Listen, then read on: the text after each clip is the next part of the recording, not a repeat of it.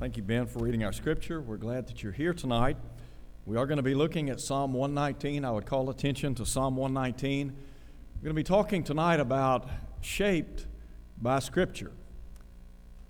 Our goal is to be more Christ like and more God like. And the only way that I know to become more God like is to be submissive to the Word of God and try to take what is recorded in Scripture and allow that to mold and shape us after God's will. So tonight we're going to be looking at Psalm 119. We do want to remember we've got a lot of folks that are sick, that are battling illness.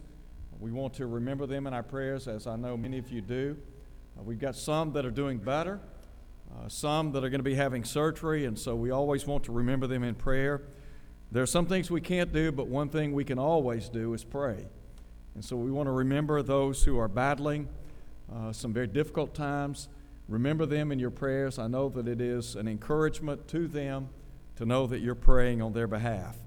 So tonight we think about shaped by Scripture. I want to call attention to Psalm 119 because in this psalm, a lot is said about God's Word. The psalmist has tremendous appreciation for the Word of God.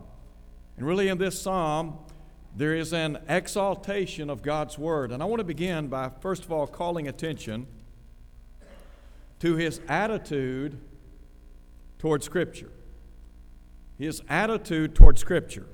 A couple of things here. First, when I think about the psalmist and his attitude or perception of Scripture, first and foremost, I'm reminded of the fact that he respected God's Word. Listen again to what Ben read a moment ago from Psalm 119, 161. Princesses persecute me without a cause, but my heart stands in awe of your word. The psalmist had tremendous respect or reverence for God's word. I would submit to us tonight that we ought to stand in awe of God's word. There are probably any number of reasons why we ought to stand in awe of God's Word, but one reason is because the Bible is not, as you well know, the product of men, but rather it is the product of Almighty God.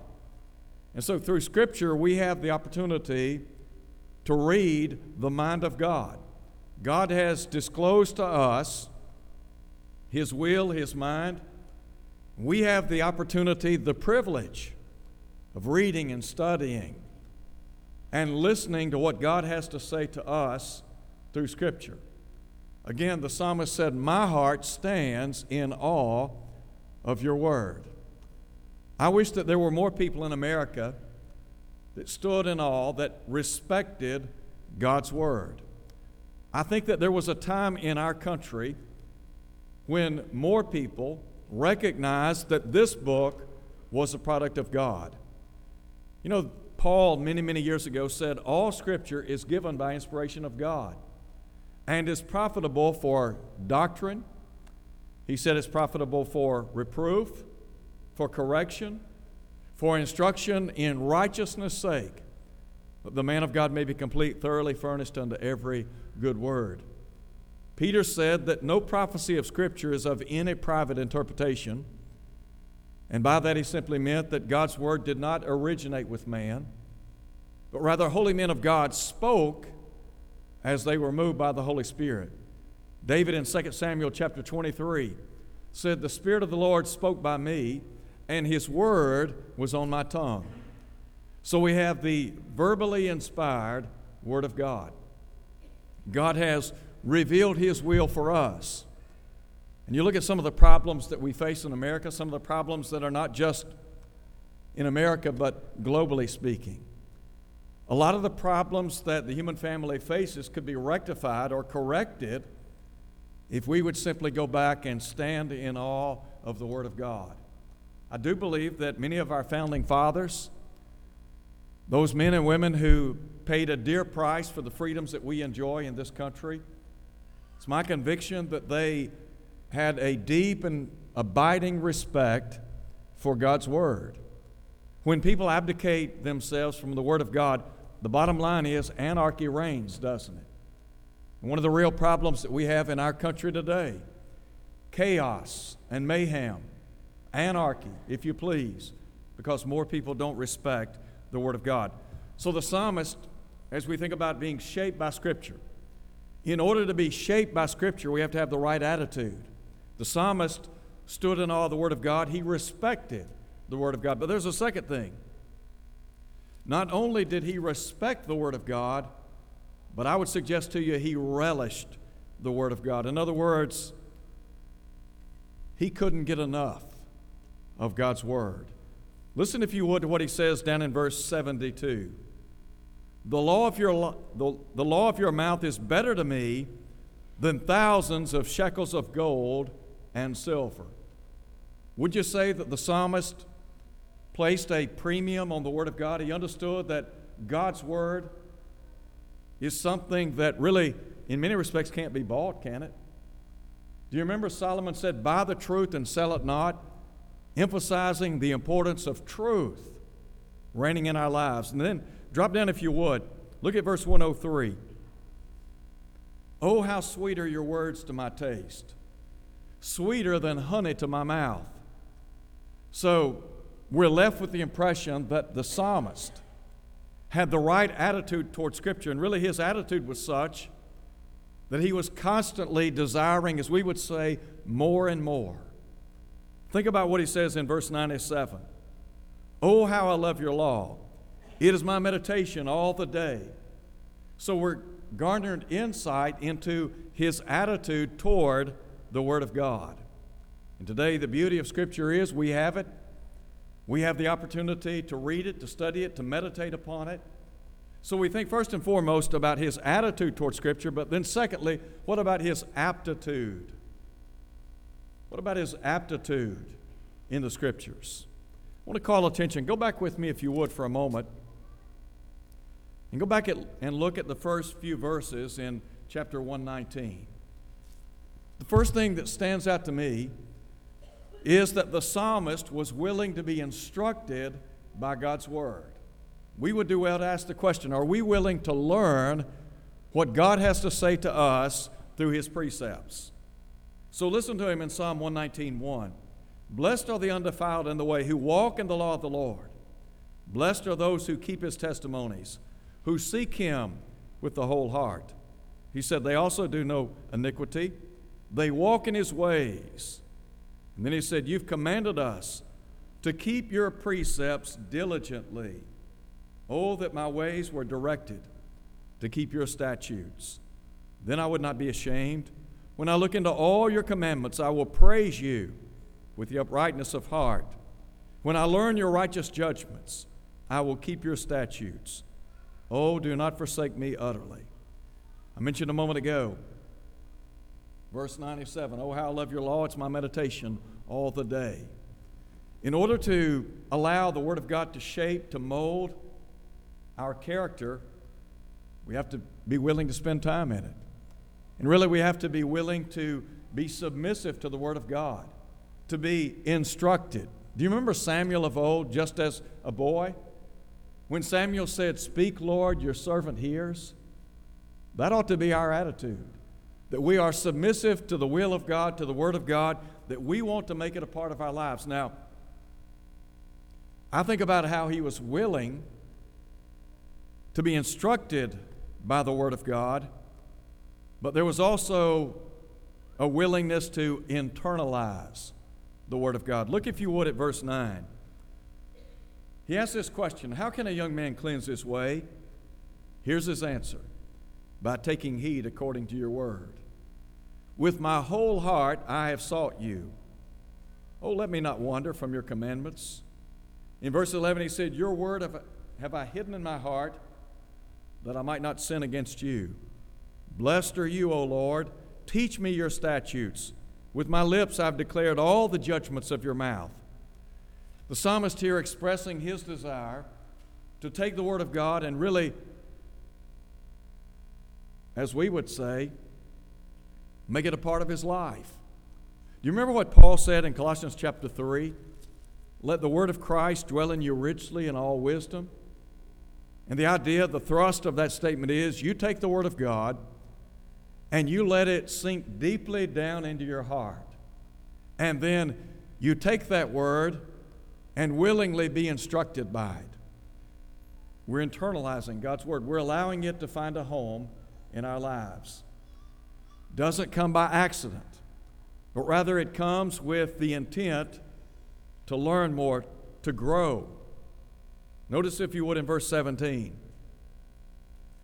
He said, Deal bountifully with your servant, that I may live and keep your word. Open my eyes that I may see wondrous things from your law. Have you ever been engaged in a study of a passage of Scripture and you've been, you have been grappling with this passage for maybe some time and you're looking at it from various angles, trying to grasp the meaning, the application of what that verse has to say? And then all of a sudden that light pops on and you get it. You understand. You see something wondrous from that passage of Scripture. The beauty of Scripture is you can always learn, you can always grow, you can always see something different from the various angles of God's Word. That's the beauty of Scripture, isn't it? That's the beauty of reading and studying and meditating on the truth of God. We could pick up a book of fiction or some other type book and read it, and maybe we would enjoy it. And maybe we would see something that we missed in our first run through in the book. But you can read the Word of God over and over and over again. And the beauty is you'll see something new and different many, many times. Back in Psalm 1 at verse 2, the psalmist said that he meditated in the law of Jehovah and he said he did that day and night. In order to be instructed by the Word of God and to internalize God's holy Word, it takes effort, doesn't it? It takes effort on our part. Listen, if you would, to what he says down in, listen to him in verse 26. He said, I've declared my ways, and you answered me, Teach me your statutes. Look at verse 27. Make me understand the way of your precepts. He said, So shall I meditate on your word. The psalmist, again, from my perspective, had tremendous appreciation for the Word of God. He recognized that this book was something that ought to cause us to pause and to stand in awe of. We ought to be respectful of God's Word. We ought to relish the Word of God. That was his attitude. And then, by way of his aptitude, his desire was to continue grow, growing and learning. He wanted to be instructed by the Word of God. He wanted to internalize the Word of God. Sometimes it's good at the end of, at the, end of the year to maybe take an assessment of where you are spiritually speaking. When it comes to your knowledge in God's Word, how would you fare? If you were to sit down and take, let's just say, 50 basic fundamental questions about the Word of God, fundamental questions such as who built the church? And then put a passage out beside that. Or who is the head of the church? And put a passage out beside that. How many churches are there? And again, put a verse out beside that. What is God's plan of salvation? And list every step in God's plan of salvation and give a scripture. Could you do that? Could you give the five acts of worship and put a scripture out beside those acts of worship? When we talk about the work of the church, could you identify one or two passages of scripture that underscore what the work of the church is all about? What about with regard to personal behavior? About how we are to behave as children of God? Could you give some verses that would suggest you understand what it means to behave in the kingdom of God. What about commitment? Can you think of a verse or several verses that relate to our commitment to the cause of Christ? Our love for God. The Bible says we're to love God with all of our heart, soul, and mind. Could you put a scripture to that? The Bible says we're to seek first the kingdom and His righteousness. Could you put a scripture to that? Basic fundamental questions, questions that every person who's a member of the body of Christ, ought to be able to answer. Now, it's going to take some time, it's going to take some work. And the only way to get it done is to open the Word of God and just do it. Listen again to what the psalmist said. Look at Psalm 119, 97. Now, I want you to think about think about what he says here. Oh, how I love your law. It is my meditation all day. Here's the bottom line. If you spend enough time in the Word of God, the byproduct of that is going to be you will know it. And once you acquire God's Word from the vantage point of knowledge, personal knowledge, nobody can take that from you. Peter said, as a newborn baby, desire the sincere milk of the Word that you might grow thereby. You might be a baby in Christ. It might be the case that you haven't been a Christian that long, but the goal ought to be to grow to maturity. And sadly, sometimes those of us who are members of the body of Christ, we've been members for years and years and years. And we are no more knowledgeable today than we were when we became a Christian. That's a travesty.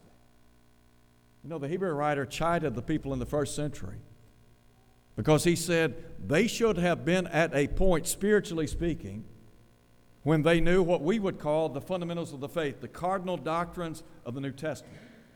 He said, But you have need that someone teach you the first principles of the oracles of God. In other words, you need somebody to teach you your ABCs. It's time to go back to school. So, if you're not where you ought to be, where you want to be in terms of your knowledge of the Word of God, then I want to encourage you to study, to have a willingness to be instructed by the Word of God, and then to willingly internalize that Word of God. Again, it doesn't come by accident, it doesn't happen overnight, but over time, you'll be amazed at how much you'll grow. But you'll never grow if you don't spend time in the book. Never happens. All right, there's a third thing, and that is the application of Scripture. We think about the psalmist and his attitude toward Scripture, his aptitude in the Scriptures, and then thirdly, his application of Scripture. The bottom line is God's Word's not going to do us much good if we don't take what we hear and make application to our own life, right? Remember what James said be doers of the word and not hearers only? Sometimes we hear a lot, but the question is do we put it into practice? Jesus asked the question on one occasion Why do you call me Lord, Lord, and do not the things which I say? In Matthew chapter 7, Jesus emphasized the importance of doing the will of the Father who is in heaven. And he talked about the wise man who heard the word of God and did it. And he said, The rains descended, the floods came, the winds blew and beat upon that house, and it fell not, because it was founded upon the rock. And he likened that person to somebody who heard the word of God and did it. The foolish, though, he said, They hear the word of God, and the rains descended, the floods came, the winds beat upon that house, and he said, And it fell. And great was it, great was its fall. So, from the vantage point of Jesus, what he's saying is only a foolish person would hear what God has to say and not employ it in his or her life. So, two things here. The psalmist recognizes that the Word of God is a lamp. Look at him if you would. Look at verse 104. He said, Through your precepts I get understanding. Therefore, I hate every false way. Could I ask you a question? How can you discern between right and wrong, truth or error, good or bad, without knowledge of God's Word? Can you do that? Can you know what God permits and what God prohibits? without a working knowledge of His Word, you know what the answer to that is? Absolutely not. I mentioned just a moment ago Hebrews chapter 5. where the writer talked about those who were not growing spiritually. They were still feeding on milk rather than strong meat. And he said that one of the byproducts of knowing the Word of God is that you might be able to discern between good and evil. There are people in our country today, and sadly, there are folks in the church. When it comes to knowing what God wants them to do, what God has to, or what, rather, what God has said about right, wrong, truth, error, etc., they don't know. And so the psalmist said, Look, the way I get understanding is through his precepts. And based on what his precepts have revealed, whatever is false, whatever is wrong, whatever is evil, he said, I hate it. Now look at verse 105. Your word is a lamp to my feet and a light to my path. So, first, he's saying that God's word lights our way. It's a lamp, isn't it? Do you remember what John said in 1 John chapter 5? He said, The whole world lies under the sway of the wicked one. Some translations may say, The whole world lies in darkness. Jesus came as a light in a darkened world of sin, didn't he? And Jesus said in John chapter 3, with regard to people on planet Earth at that day and time, He said, Men love darkness rather than light. So, in order for us to correctly live in this world, what do we need? We need the light of God's Word, don't we? God's Word illuminates in a darkened world of sin. The devil loves darkness. And the devil wants to keep people in darkness. And so the only way to overturn darkness is to shine the light of God's Word in a lost and dying world. And one of the ways that we do that by opening this book, by living according to its precepts and being people of light ourselves. Do you remember Paul in Ephesians chapter 5? Said, You were once darkness, but now you're light in the Lord. And then here's what he said walk as children of light. Could people follow you and make it to heaven? Are you allowing the light of God's Word to lead you? We talk about getting home and getting home safely, and by that I mean getting to our heavenly home. If you want to go to heaven, you better make sure that God's Word's lighting the way. You'll be in darkness otherwise. We need the Word of God lighting our way, and we need the Word of God leading our way. The safest, securest route from earth to heaven, follow this book. Listen again to what the psalmist said Your word is a lamp to my feet and a light to my path. I grew up in Chattanooga. Chattanooga is really nestled in a valley, surrounded by mountains, so to speak. When I was a kid, we used to go to Lookout Mountain, we used to go to Signal Mountain. Sometimes we would be on the mountain when it would snow. There were times when we would be on the mountaintop at night. We never, ever made our way down the mountain without our lights on. Let me tell you what, some of the curves going up the mountain and down the mountain, pretty rugged curves. So you had to make sure you could see properly. You think about life and all the curves and the ins, the outs, and all the problems and trials and things that we face in life. And then add to that the fact that the devil is doing everything he can, everything within his power to disrupt and dismantle our faith.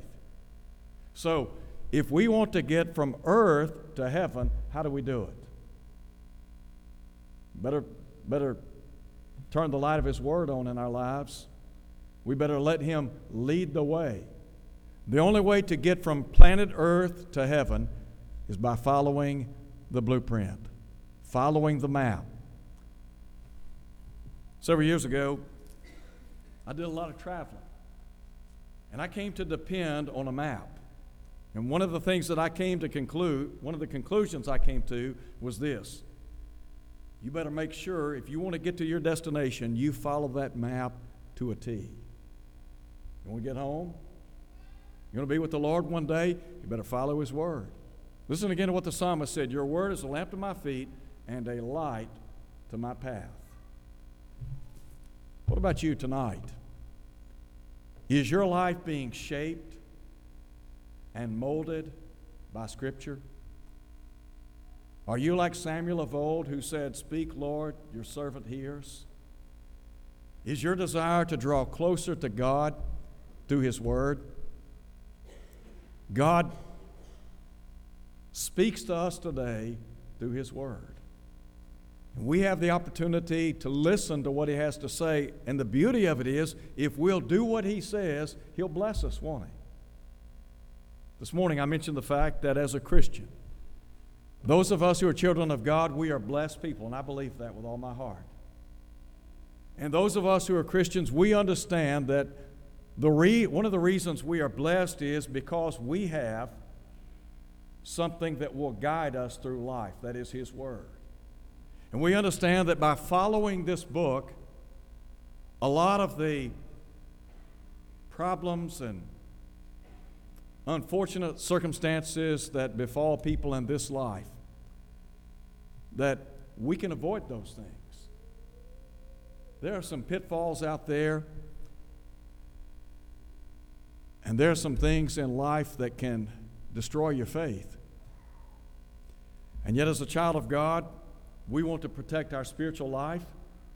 We want to protect the spiritual lives of our family members. So, how do we do that? We open the Word of God and we read it, study it, meditate on it, make application every day. If you're here tonight and you're not a Christian, I want to encourage you to come to Christ. Believing that Jesus is God's only Son. Jesus said, Except you believe that I am He, he said, You'll die in your sins. And Jesus said, If you die in your sins where I am, there you cannot come. If you believe Jesus to be the Son of God and you would be willing to repent of your sins, confess the name of Christ before others, and then be buried with Him in baptism, the Bible says all your sins will be washed away, Acts 22 16. If you'll be faithful until death, the promise is the crown of life. I would hope and pray that one day we'll all be in heaven together. And the only way that we'll be in heaven together is if we all follow the same teaching, that is the Lord's teaching, if we follow His word, and He'll lead us safely home. Many, many years ago, Simon Peter said it best. He said, Lord, to whom shall we go? For you have the words of life eternal life eternal connected to Christ. It's only in Christ. If you're here tonight and you're not faithful to His cause, could we encourage you to come back? To ask God to forgive you of your sins. We'll be happy to pray with you and for you, and God will abundantly pardon as we stand and sing.